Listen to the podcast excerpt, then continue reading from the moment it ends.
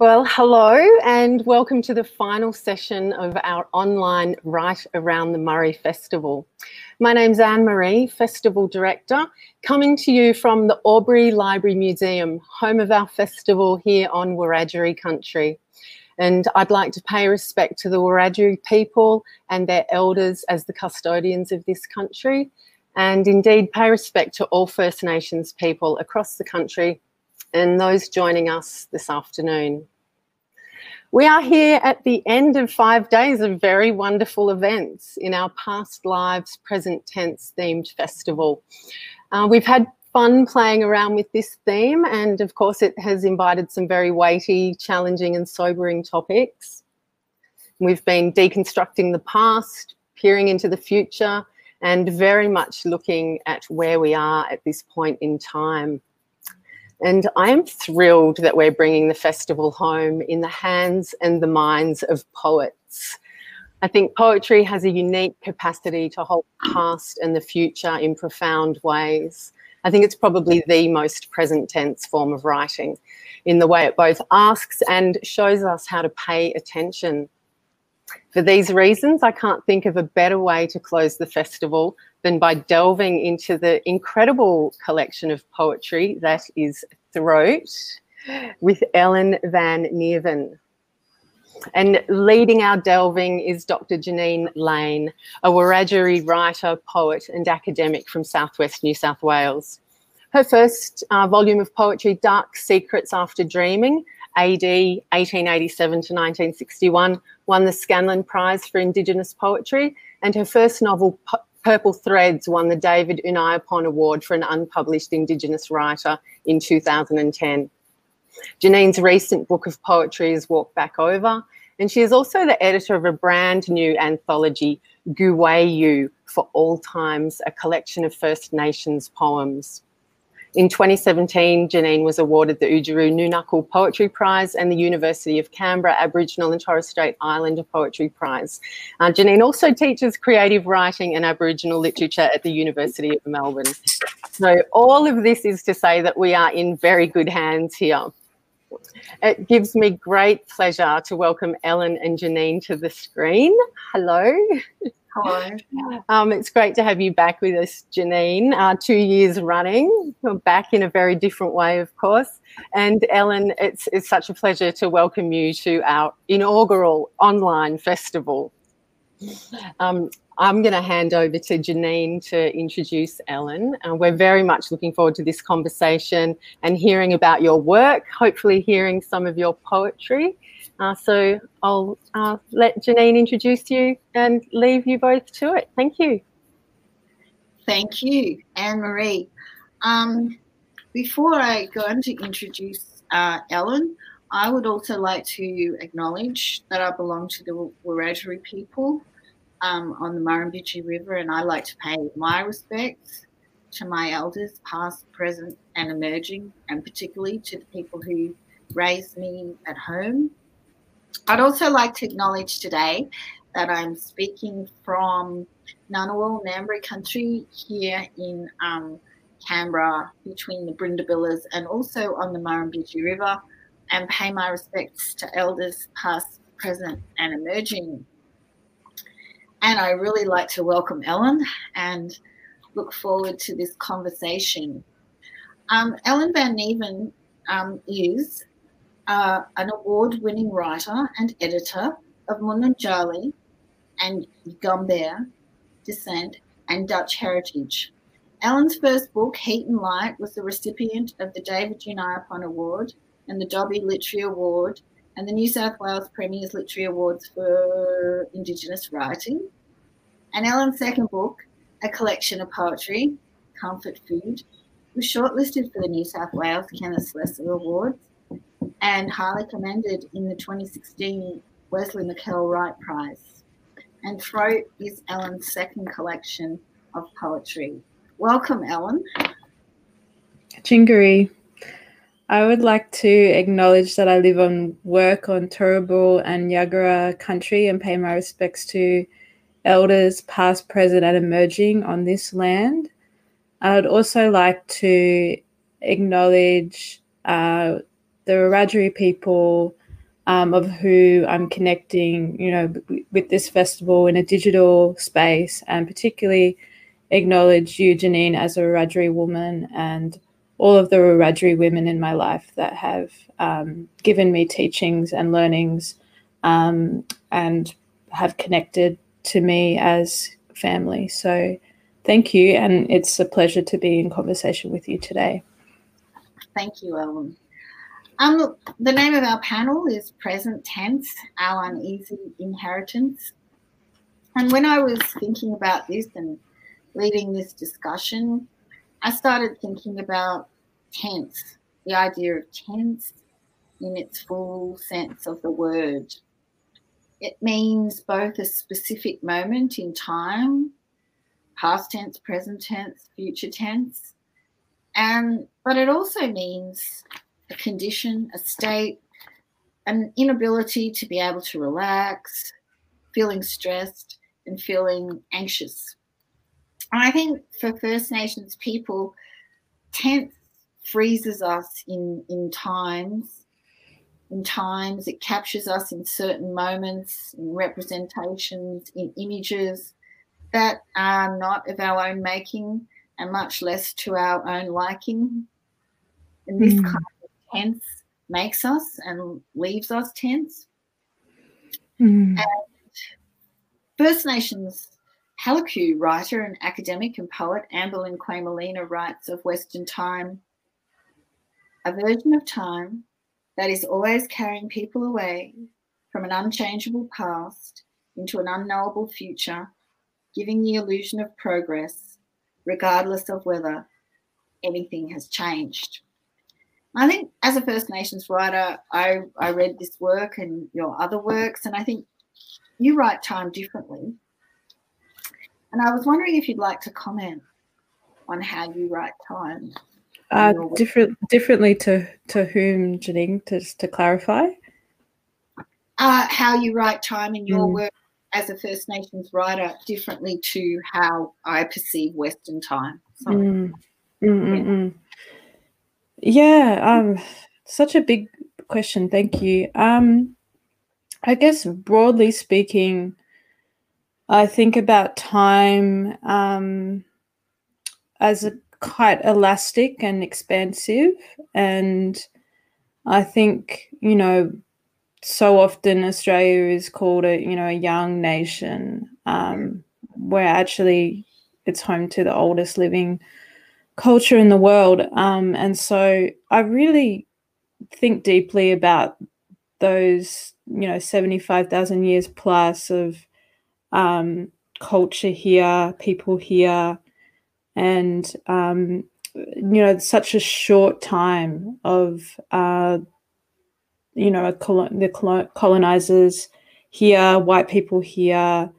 Um, it's a very short time in comparison to a very long stretch of time and as a long continuance.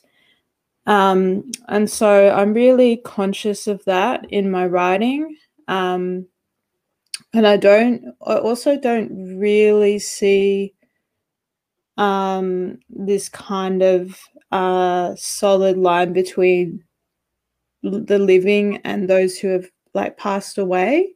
Um, I feel like I write to people who are maybe not physically here, but spiritually here, and to this land and to this country. And so that widens my audience in a way and makes me feel very conscious that I'm really continuing something that is still here, that's all always will be here. And I'm less like I'm less likely to think about what I'm doing as something new because I know that it's already been done, it's already been said, and I'm just sort of the carrier of all of that knowledge. Um, and so that's how I see time. And I mm. often also look at the future as well as the present and the past as all things that are um, happening, yeah, happening at the same time. Yeah. Mm. And and then that I'm thinking there's much in your book that references that you are not just writing to the people who are here in our present mm. time, And I'm thinking mm. of all those ways that Western people use time. And I, I, think there's much in your work that is not that is written far beyond that. And mm. and that's the responsibility of your writing as well. Yeah. I mean it's like the the title of your um, new anthology, Jeanine, Guwayu. Yes. Uh, which um, which is what what could you explain the meaning to that of that? Yeah. It doesn't really have a direct English translation, does it? Not a neat English translation, mm. but you can interpret. And I like to use the word interpret when you when we are mm. not just for my own language, but uh, when we're talking about um, offering some sort of parallel meaning uh, between uh, our languages and English. The word interpret is is more useful. There isn't anything direct. Um, but yeah, Guwayu means you know, still and yet, which means which actually breaks down just those two words, still, continuing, and yet into the future. And it breaks down that linear kind of separation between past, present, and mm-hmm. future. Mm-hmm. And just encompasses both those times in this one word, which once again you can, if you interpret it, would mean for all times. Mm, mm, mm, and I think when when I was writing in that framework and thinking about that, it changed the responsibility, my responsibility as a writer as well. Yeah, it's beautiful. Yeah, we, we are responsible for, you know, to yeah we're responsible for so much i think as first first nations writers and first nations people and uh, yeah we're not um, writing into an empty void. Actually that would be very scary i think to sort of feel not feel that existence of um, other people here with us uh, forever with us always with us. That's a really great point because I think people underestimate that or don't see it at all. Like we're here to talk about, um, and we are going to talk about that, but we're going to talk about some of the gifts that we inherit as well. Mm. I think people think about a lot the uneasy or the difficult legacy that we inherit as First Nations people, but you've just beautifully um, articulated another one that you feel the people who've gone before you. You feel that in the now, and mm. possibly the people who are going to come after you. And that is a great gift. And I don't think that everyone has that. I think that's something mm. uniquely that we inherit as First Nations writers. Mm. Which is I would agree. Yeah. Mm.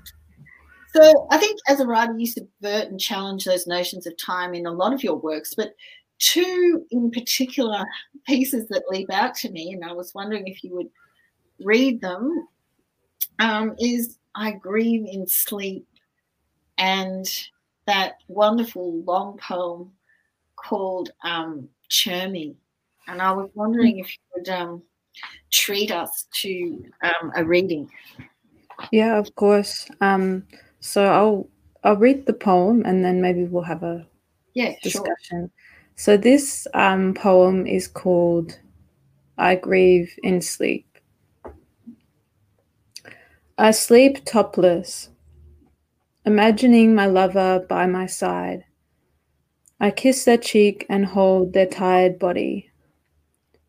And here my dysphoria fades and my eyes shut as I ask them to unwrap secrets of their day. It's been weeks and months and soon will be years. They haven't called or written or kissed me in so long. My friend insists this lover has gone. This love is gone. My spine keeps me here. It's not over. How can it be? Not while the butterflies are still breathing not while I still have crushed eucalypt in my hand. Beautiful. And I guess what really leapt out to me about that poem is this contrasting between a friend who may be operating on a different time scale and tells you this is over. There's a lot of kind of words in there on the one hand that are suggesting this limited linearity of time. But then the way you end it around, well, it's not over till it's over. You, it's a poem very much about process rather than mm. product or means rather than ends. You know, would you like to talk a bit more about? Yeah, I really have not met a First Nations person that talks about endings. I always, yeah. it's like very consistent with our people that we, you know, we don't, we, we understand things are always in flux, things are always changing. Um, and of course we have, you know, seasons that are, that are different to the Western, very, very, very different. And they're not, it's not arbitrary you know it's not like the 1st of august is you know a certain thing it's it's all around this you know the cycle of the natural world and the sort of the connection between one animal to another animal to a plant to you know like everything sort of kind of happens at it in its own time. And so um yeah things sort of don't it's not like a clock kind of thing. It's a different sense of time. And so, yeah, I sort of, instead of talking about things being over, we often talk about things, and it's something that I am reminded of, me, myself as a person, am reminded of in this poem. Um, things, you know, still. Um, still being there, still being in country. Um, and I just, when I read it, I thought about you know the line about the butterflies um, there was a lot you know it's sort of like the bogong moth you know like how prevalent um, they yeah. were like i mean there's so there's so many much more of them than there are today same with these butterflies in in brizzy like really big butterflies that just like covered the sky was so thick um, 200 years ago there's less butterflies now, but they're still here, you know, like that's and butterflies are, you know, so seasonal, like there's, you know, different butterflies for different seasons. And so, yeah, when I, you know, when I see the butterflies, I'm, I'm reminded that, you know, of that connection, I guess. Um, and um, for me, always having grown up here in Southeast Queensland, when I lived in Naarm for two years, again, I had to refamiliarize myself with the different seasons and the different animals and the different butterflies as being different to where I was from. And as soon as I sort of started to notice those really small, subtle details, I felt a lot more grounded um, as a person. And, and I had things around me like leaves, like she- like my, my cousin gave me a shell from Mildura by Stradbroke Island. And I just had it with me, like always, like it burnt a hole in my pocket, but it just made me feel, you know, connected and and and uh, like I wasn't alone. Yeah. Yeah, and, and I think that's what particularly leaps out at me this mm. idea that it's not over, this bucking this whole idea of end mm. Mm. about means. Yeah. Great. And would you share some of Chermy with us, please? Yeah, of course. Yeah, Chermy is is like my hmm. favorite poem in Throat, and it's a lot of other people's favorite as well because I think it's it's got so much story in it. You know, it's it's a longer poem, so Jeanine and I discussed that I would just read an extract of it. Um, and so it appears at sort of at the start of the book, one of the first poems. Um, and uh, I guess, is um, for those of you who don't know it, is the suburb. It's the name of a suburb called Chermside in Brisbane. It's like in the in the north, um, and it's yeah, sort of very. It's a very lo- localized poem, but in the same time, I feel like it's quite Mm, universal. And um, yeah I'll, I'll, I'll read it and again we can talk about it later. Um, yeah. Uh, westfield chermy is one of our sacred sites. Gammon. My grandparents came to chermy in the early 50s they had a house on fee street where my mother and her siblings grew up they moved there after the two older children were born in Wacol. Mum was the second born in Fee Street. The shopping centre first opened in 57, Chermside Drive-In Shopping Centre. Now it's the largest single level shopping centre in Australia. It expanded and expanded and expanded over years. Mum remembers an oval surrounded by bush swimming pool in the middle. On the weekends, her and her brothers and sisters had the choice go to the pool or the cinema. The Dawn opened in 28, shut in 2005, the last single screen cinema in Brisbane. Round Chermy, everything's changed, some parts unrecognizable, but the houses near Fee Street, a pocket, has stayed the same, the same old little houses. On Fee Street, the family's kids played together. Their names Arnie will know. The bush was all open. Could walk to the bush through to Geebung and Aspley to see friends, go to school. Geebung Primary, all you have to worry about was snakes, never wore shoes. Geebung Camp among the trees and Geebung Groves, the roads are old roads. Nana's warm arm against mine, Mama Nanny touching by the bicky shop next to the butcher, strong deadly women ready to take on Chermy at peak hour on a Saturday morning. Pride of knowing where every shop is. Always notice a new one coming up. Know the specials, keep the vouchers. Push Nana on the motor scots. Uh, push Nana on the motor scooter. Push Nana along, save for Christmas. The decorations are different each year. Push Nana up the hill. Tell your cousin you're coming over. Spend four hours looking for an outfit. Go to Best and Less, get some undies. Nanny Always bought you bonds, said those girls need the best. Keep the docket, see if it fits. Each year our bodies change. We get older in changing rooms. We try to fit into jeans and schools that know our black mothers, just trying to fit in. Chermy is always home. New swimmers, birthdays at the pool, the cinemas make us cry sometimes. My mum will kill me true if I don't separate my recycling before I leave the food court.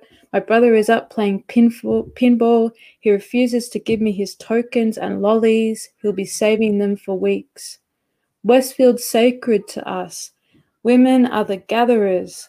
Make our houses safe. Make our families safe. My mum, grandmother, aunties took care of me good. I never had to worry about anything much protected us when we were little. We were jajums. Now we can, with greater ease, make our own mistakes. Yeah, beautiful. Yeah, look, Chermy reads to me like as a testimony of this, you know, really deep continuing presence of um, mm. Aboriginal matriarchs in the, in mm. this place. That is now the largest single um, shopping lever, uh, sorry, shopping centre in Australia. But that that part, particularly the, the last part that you read about Westfield is sacred to us and that the women are gatherers. I mean, that mm. just speaks so um, loudly and clearly to to that Guwayu in, in my language, Guwayu, you know, that still and yet mm. and for all times. Yeah, yeah. totally. Yeah, yeah, I think that poem might have surprised some readers because I'm talking about, you know, that that idea of um, you know, like practicing, you know, all of that that you talked about in a in an urban environment, in a you know, in a Westfield shopping center, um, which people might go, you know, like how is that, you know, re- relevant to First Nations lives? But everything that we did in that shopping center or around that shopping center was about us as a family and you know us as our identity and growing up. So i think yeah it's kind of it, for me it was a really important piece to write i think. No i think it's it is a really important piece to write. I mean among all the other important things you've written um, and in addition to what that poem does to, in speaking to continuance that I've just said, it also just speaks to that um, that urbanness of, of continuous of continuousness of mm. urban black communities that people tend to forget about and and you know like there's nothing um deculturated about that poem at all mm. particularly um, when you speak about women being gatherers um, yeah so we do inherit um, an uneasy legacy but it isn't the only thing we inherit um, we're not just people whose inheritance for the future and, uh, and for our children is burdensome. It's undeniable that we inherit that some of the legacy we inherit is uneasy and traumatic. Um, yeah. But it, I think it's important to remember that we also inherit a lot of really positive things as well um, that particularly come to the fore in your work. And just to name a few, there's biculturalism, like that ability to live in two worlds. There's stoicism, resilience, um, and there's a tremendous collective memory that is the sum of mm. us. Mm, mm, mm, Talk a bit about that largely unseen and underrated legacy of the Aboriginal home or the home front, which I yeah. think is the cradle and the soul of First Nations activism.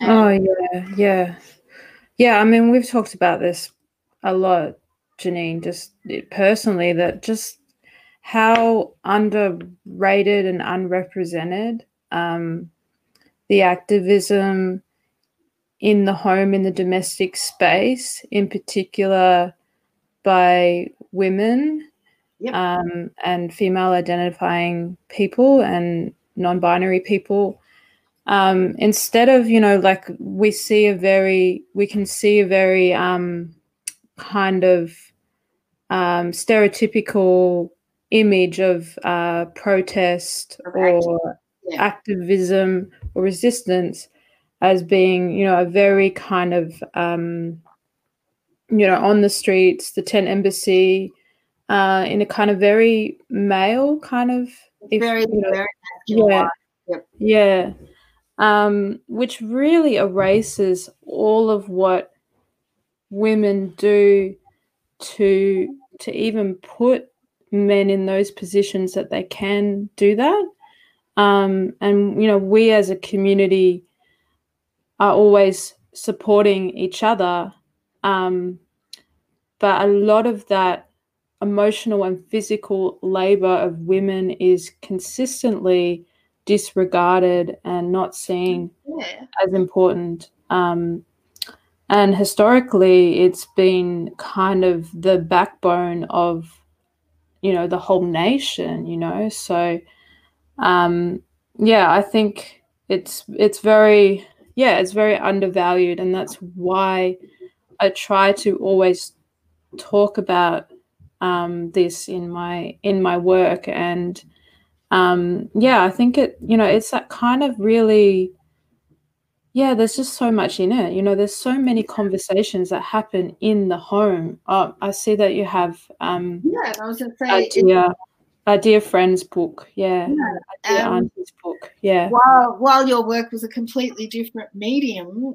mm. um, i i remember writing about um the home front when I was writing about Arnie Carey's work as well and, and about yours. And I said, yeah, like exactly.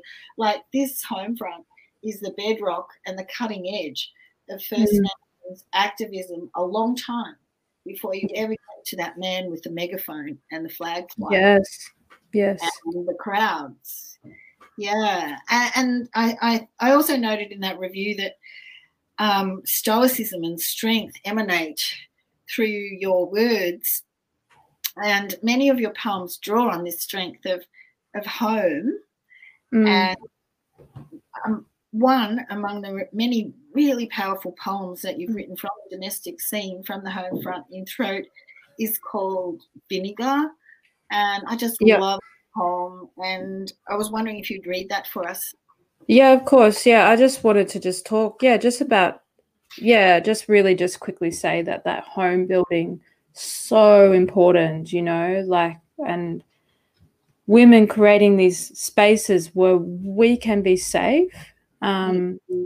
as you know as yeah i just it's so it's so important you know like um yeah i think of my nana who would probably be the first person to say that she wasn't very political and you know she didn't you know wave the flag or anything. This was like before that kind of thing was um as popular as it is now. Um but she had led a very politicized life and she raised seven children. She kept them safe. And now you know we're we're a very you know strong family of of about you know a hundred people, um, and she's that matriarch behind all of all of us as people. So um, yeah, extraordinary. Um, I'm going to read. Yeah, I'm going to read Vinegar. Thank you.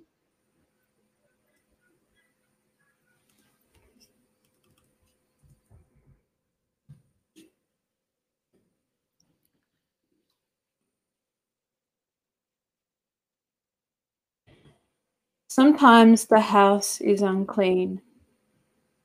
In this panic, I find myself in both past and future.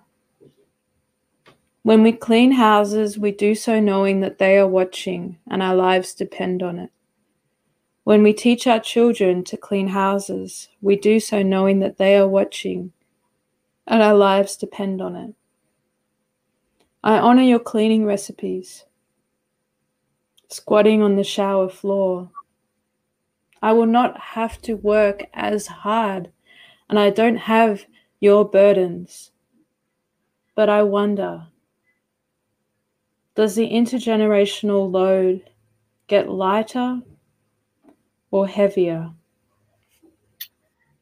Yeah, beautiful. Uh, that poem speaks so powerfully to I had so many visions of women doing that, and I do that myself, and and that speaks very clearly to this um, to strength, but it also to the uneasy inheritance of surveillance, and that mm. for I think the meaning of tense that I was talking about at the mm. start is because that poem's about always being caught in someone else's time and always totally. being caught in someone's image and then how tense you say the poem begins with you feel panicked because totally yeah. yeah. yeah and i have to acknowledge our sister natalie harkin who um you know asked you know put together that great collection that people should check out that's on the cordite uh, poetry review website of uh, called domestic which is a, a collection of of many other first nations poets writing to that theme mm-hmm. um yeah, like for me, like writing about something that's, you know, happening, you know, I'm feeling, but connects to so much more of a history, history and legacy. Um, my mum will be the first person to tell me that I'm not a very domesticated person. Yeah. Yeah, yeah, um, and I would much rather, um, you know, watch a film or you know read a book than I would clean the bathroom. Um, but when I when I do clean the bathroom, I I feel I often feel that wave of panic that I describe in that poem because and I always try and talk myself out of it, but it's always there because um, for people before me, I, I live in a luxury. I can, you know, I I don't I could I don't have to spotlessly clean my bathroom. Um, but there was that fear of you know uh, they said that we were dirty people. They said that about a lot of other uh, people migrant communities here. But actually you know go go into our houses and we have the cleanest houses because you know that scrutiny scrutiny of having a clean house. Otherwise um, you know the children might be taken away if you were working for a white woman if you didn't clean you know like that that threat of violence um, was just so just yeah just very extreme. And, and Jeanine like you said that surveillance culture which i think for people who haven't experienced it and are maybe experiencing it for the first time under covid it's completely you know what it does to your psyche you know it's just um you're always sort of living you know under the thumb of of some other person that's or, or not person sorry um system system that has control of your life um and so uh yeah it's it's really yeah it's sort of it's still happening um yeah. for our people. So it, for me, it was yeah. I still think that it's it's so important to try and express those those feelings and those emotions. Um, yeah. Of con- of continuance. Yeah. Look, I yeah. still to this day I can't handle having I've got to have my front door and the passage where you open my front door into my house. That's just got to be spotless. Spotless, yeah, yeah still can't. And I used to drive my family mad by yeah.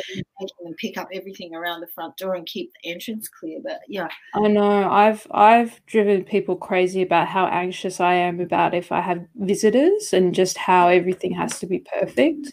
Yeah. Um, and it seems irrational, but it's yeah, it's it does come from that yeah that reality and that's why I say in that last line does the intergenerational load load get lighter or heavier because you know, we are carrying so much trauma. Um, you know, I'm probably of that first generation, or maybe you are, Jeanine, where we can actually take a moment, a breather to reflect on all of what's happened in these last 250 years. Um, and it's it's it's a huge yeah it's a it's a it's a huge heaviness i think to sort of reflect on all of what's happened and what is continuing to happen. Absolutely. Yeah, I think you're right. I think I, I saw myself as the first generation of a long line of women who had that, just had that space and probably mm. the words.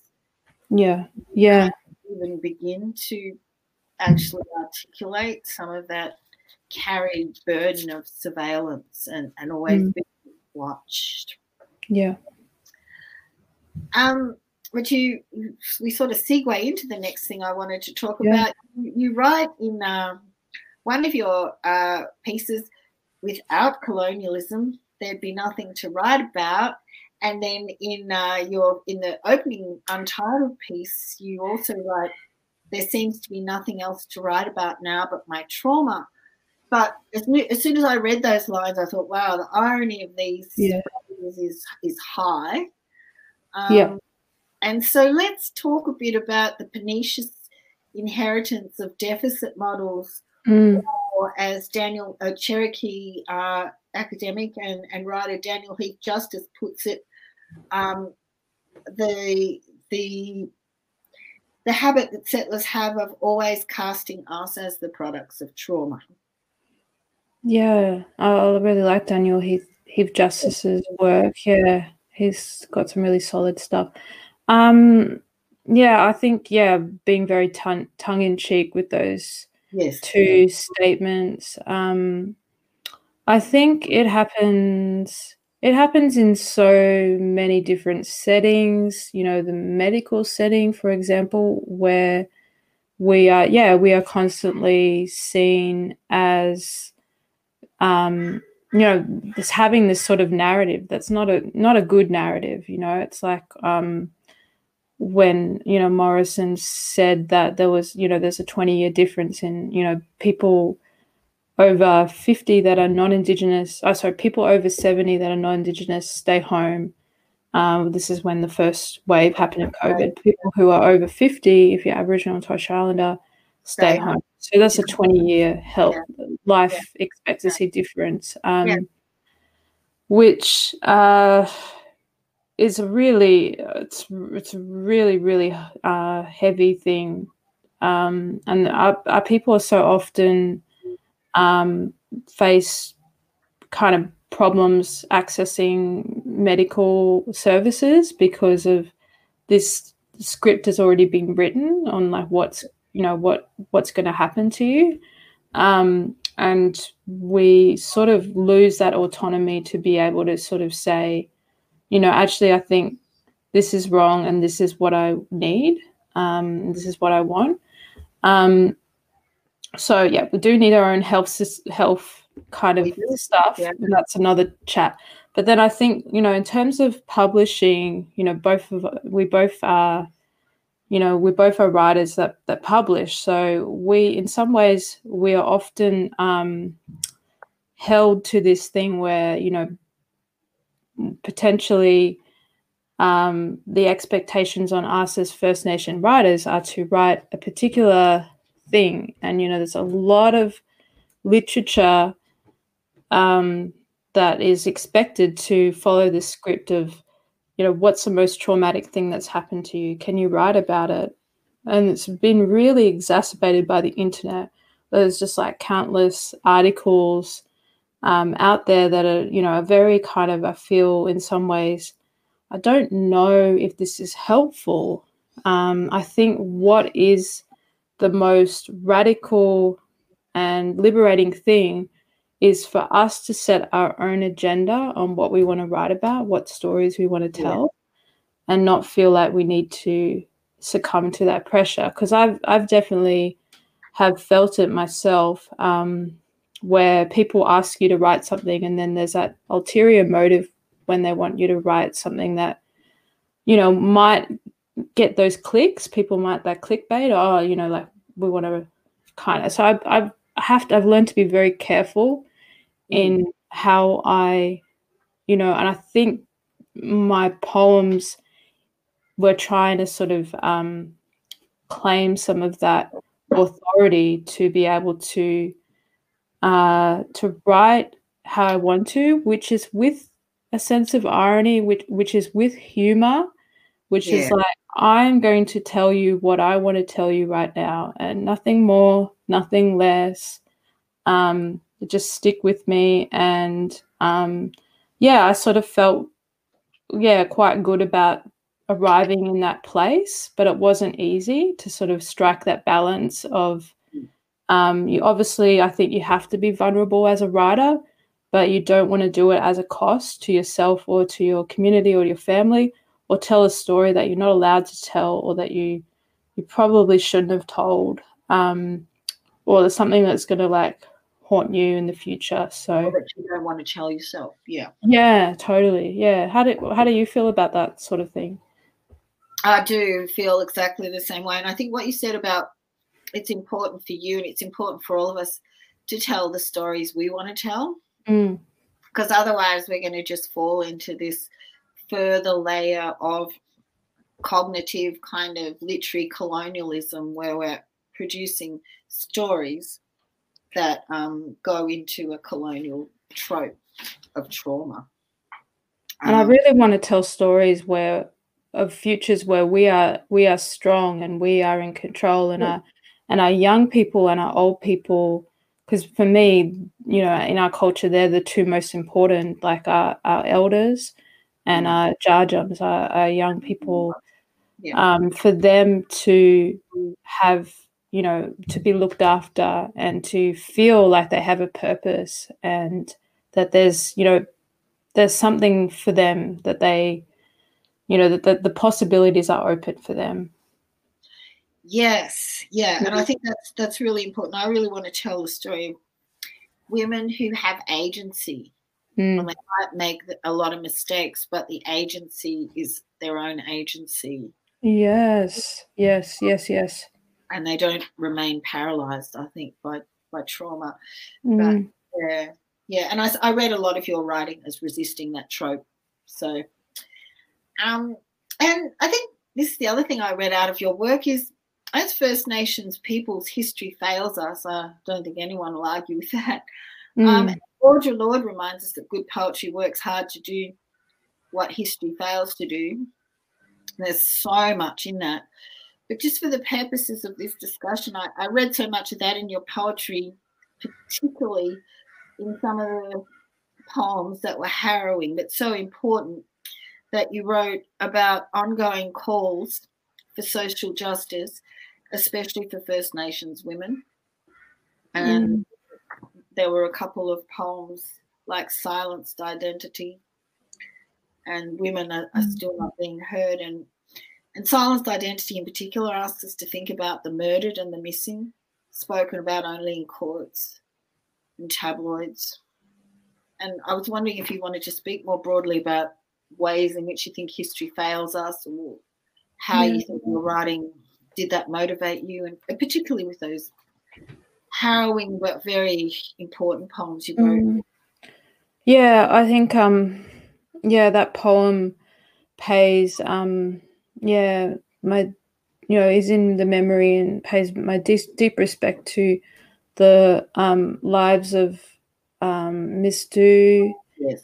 um, Miss Clark, um so many um women, so many deaths in custody. Unfortunately, we we just had one a few days ago um, yes. in the city courthouse um, here.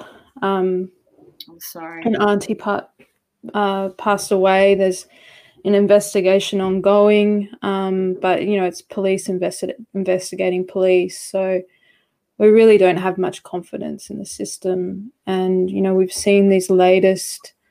Um, you know outcomes of some of these these tra- tragedies um, like with Aunty Tanya Day how you know there was no there's no justice you know? Um, and it's really you know the first thing that I saw um, the first thing that I felt on Friday was uh, you know why does this keep happening again? When when will it end? When will it stop? Um, and just, as well, yeah, just feeling so awful for the family. Um, and just yeah, I, so I think, um, yeah, to answer your question, um, you know, I think uh, we we write we write we write, but we uh, are just you know feeling very um, caught in uh, these systems that um, continue to fail our people and for there you know never to be any real sense of justice or even yeah. acknowledgement um, of a life a life lost um, when it feels like the you know the priority is is somewhere else um, and black lives to you know to to these systems do not matter because if they did things would look a lot differently um, and we would have a lot more control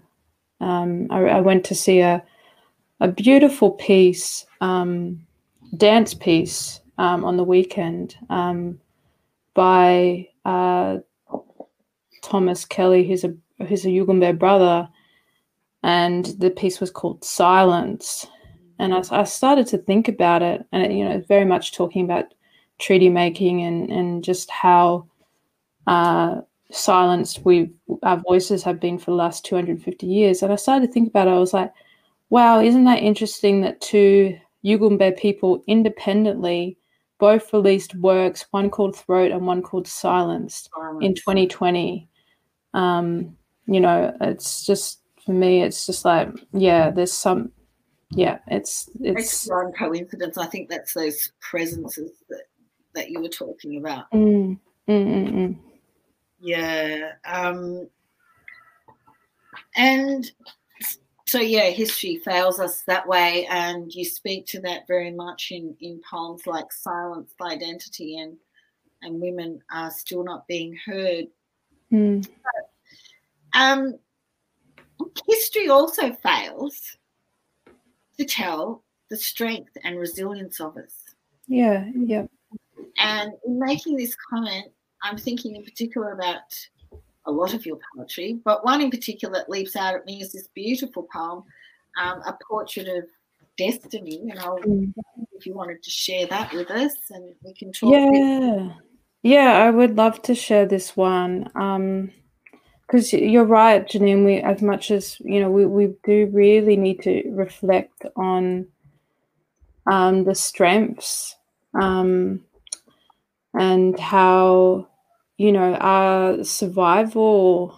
Um, and there's not. I'm I'm not for celebrating that because I think our mm-hmm. survival has come at a real personal cost. So there's no joy in that, but there is a lot of strength, a lot of power, a lot of warmth, and a lot of continuance. Um, and I just think about how, yeah, how much, you know, I, you know, lean on um, older women in my life um, that have really um, always been there for me and how much love we have. Um, and so when I was writing this work, I think a lot of people would know that I'm very, as well as being influenced by First Nations writers that have come before me and are, you know, working alongside me. I'm also very influenced by other art forms. And there's a lot of uh, beautiful visual artists that um, have created really beautiful work that inspires me. Um, and one of them is Destiny Deacon. Um, and uh, I got a commission um, by the Queensland Art Gallery to write some poems um, reflecting on their Australian collection. And I really wanted to write a poem to one of Destiny's works. And what I saw with Destiny, I saw how generous she was, she is, in mm. her artwork, in honoring other people. And I thought, oh, you know, I'm she's done all these series of portrait works. So I was like, oh yeah, I'm going to actually do a portrait of her in a poem, you know, do my version own version of a portrait. So that's why I called it Portrait of Destiny. And it begins with this quote from Destiny, um, which is I don't live as an artist. Kuku Erub Mer woman, sharp, strong, relational. History, politics, photography, performance, radio, video, installation. Thanks, sis, for taking the white people's invention, putting your black eye behind the lens, representing us.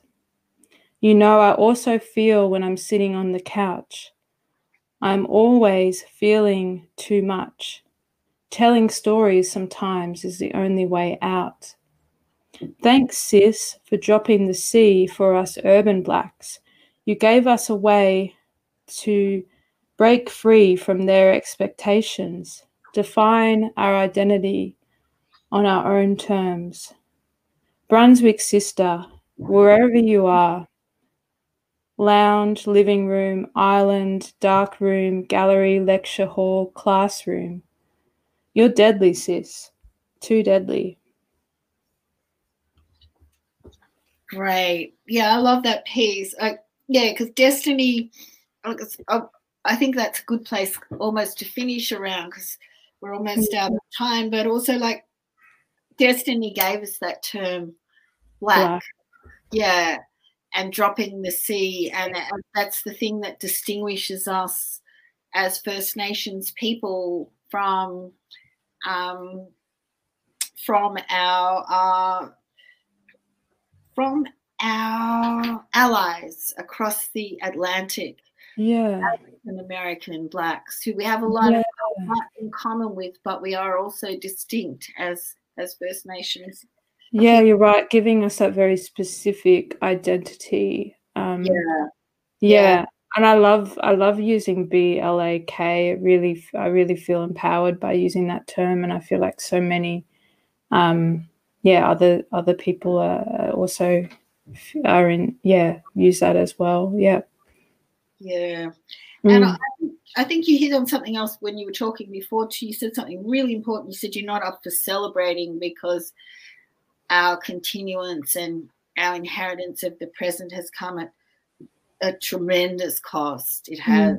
Uh, so yeah, yeah, I think you're right. Celebrate's not the right word, but to tribute it. Yeah. Tribute the past and yeah. tribute those who've um, come before us. I Come think before us. Yeah. is really important. Um, and I thought it was Yeah. important. I mean, I'm watching um the Cathy Freeman um That's doco tonight. tonight. It's tonight, yeah. I Yeah. keep going. oh, I keep going. I hope I don't miss it. I hope I don't miss it. But it's tonight, and can you believe that was 20 years ago? I mean, that was that was an, an incredible moment for I think so many of us. Yeah.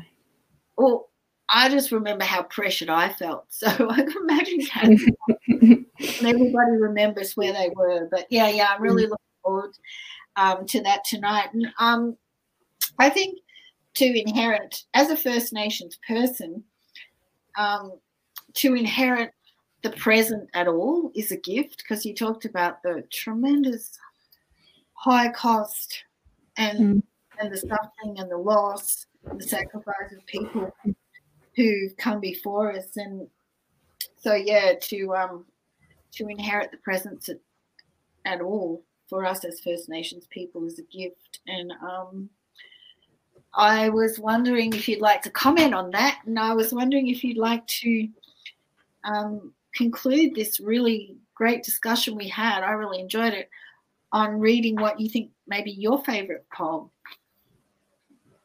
Okay, yeah. Um I think I'm going to read the last poem in the book because I think that really does speak to um what you're saying um about that honoring as as as being um honoring in the present as being uh yeah, really special, really important. Um just fills me with warmth um, to to think about um, some of the the great achievements and sacrifices, and you know, just yeah, that's you know, I, I know I said it's an uneasy, um, you know, it's not it's not necessarily celebrating, but just yeah, just being really. Um, I think you you put things in perspective when you think about the past and you think about some of the struggles um,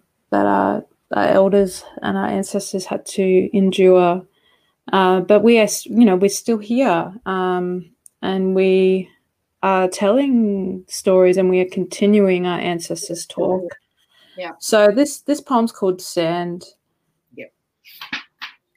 We sat up singing, covering our feet from the cold. The sand I carry in my heart is hot. The shadows are wet. My heritage is to honor those in my blood. We will not tire now. The song will keep going in us. Thank you Thank you.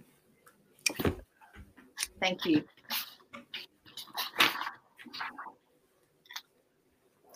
Oh, we're at the end. Thank you. Thank you both um, for bringing Write Around the Murray to a close on such a rich, wide ranging, amazing, fantastic conversation. I'm so pleased we've got this recorded and we can listen again. Um, yeah, so much in there. Uh, Ellen, it's I, I, loved what you said about the radical and liberating thing of of setting your own agenda, and I feel like it's a, a gift to all of us that you've claimed your authority to set your own agenda in your writing. And the the thing of taking a breather, um, it helps us all take a breather, and and I don't just mean that intellectually. I, my experience reading your poems is I physically breathe easier. So, um, thank you. Uh, I sh- would like to remind people that you can get hold of Ellen's books um, in all good bookstores, I'm sure, and Jeanine's also. Uh, but Dymocks Albury has a great offer where they will deliver these books to you free of charge if you are local and at a great discount if you live outside the area. Uh, look, thank you both for this rich discussion. I would, I've just got a couple of words to wrap up the festival. I'd be um, pleased if you wouldn't mind hanging here with me for a moment while I do that. the truly fantastic thing about delivering this festival online is that it's meant we've been able to bring the work of incredible authors and um, these sort of enriching and important discussions to a much bigger audience, um, a massive audience in comparison to what we can accommodate over the, the five days of a normal festival. And we, um, you know, many of the conversations will be available for replay and we'll be um, podcasting the audio of these conversations. Look, there are, are very many thank yous to be made at this point, and we will do that properly, more thoroughly on the website. But in the context of presenting WAM so differently this year, I do just want to thank a couple of people. Of course, I would like to acknowledge Albury City and the State Library of New South Wales for funding the festival. I would like to thank the technology for behaving. Oh my goodness, we've come through this without a glitch. And um, my colleague Chris Amore, in particular, for figuring out how on earth to pull this off, and for all the times the technology was not behaving, and there were a few, he calmly worked it out. uh, to Amy Chan and Michelle Fracaro for spreading the word so ably, and Jackie Schultz for the gorgeous WAM trailer, which you can watch over and over again on our Facebook page. Uh, there's many more others who've helped us do this as well as we have. And so I speak on behalf of the WAM team and committee when I say how proud we are of this year's festival we decided to do our best under the circumstances, and I think we have delivered one of our strongest festivals yet. Um, for that, I want to thank the amazing writers and presenters who agreed to join with us for a digital festival, and to all of you who tuned in to let us know we had your attention. Thank you. Uh, we would also uh, love to hear your feedback. We've got a very short online survey which you'll find at writearoundthemurray.org.au. Um, so, yes, back to Amazing Writers. Thank you again, Jeanine Leane and Ellen Van Neerven. Thank you. Oglen.